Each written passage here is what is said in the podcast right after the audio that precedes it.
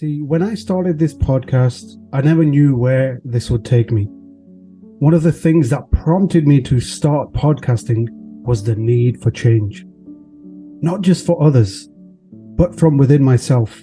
As Maya once said, if you don't like something, change it.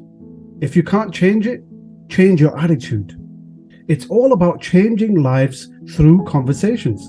And this is what the official TME podcaster is all about. Change. Be the change you wish to see for the things around you. It really begins with you. Change is embedded within you. You just got to let it out. Prompt it. Don't just sit there staring at the ceiling. The ceiling ain't going to do nothing for you. You got to stand up, you got to walk, run, but whatever you're doing, you just got to keep moving. You want to change the world? Start with the man in the mirror. MJ told me that. Times are bad. Who cares, man?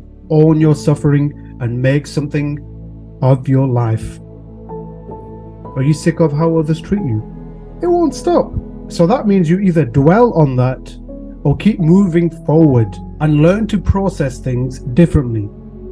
See, for the past few years, I told myself every morning if today was the last day of my life, would I want to do what I'm doing today?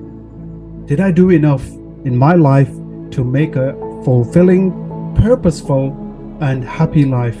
And did I meet those accomplishments? So when I ask myself this, I notice some sense of regret, or the answer is mostly no to those questions.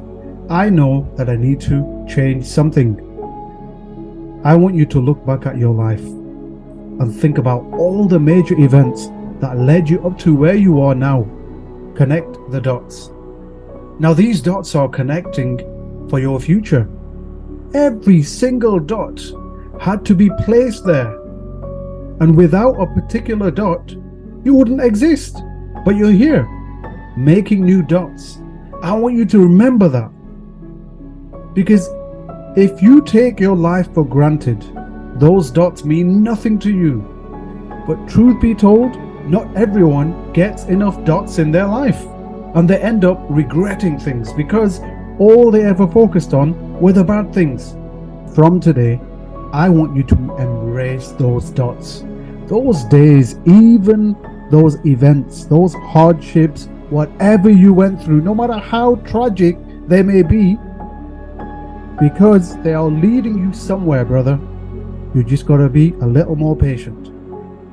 Think about this for a second. A tree has to allow its leaves to fall in autumn or fall in order for fresh ones to grow the next year. It's part of the process. It's life. Look at all the things around you. Look at the change that is occurring around you. That in itself is a sign for you to also change. So, regardless of how brittle or old that tree may look throughout the winter, you go and see in the spring how it flourishes. It's about time you started to flourish.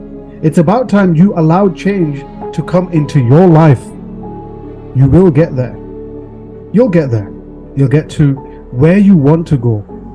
But don't be the person who's staring at the ceiling. Don't be the person who looks at others and thinks, damn, I wish I was in that person's place. You don't know half the things that person is going through. So trust me when I say you really don't want to be in someone else's place. Embrace your journey. Connect your dots. Own your suffering and make it worth something. Now go live your life.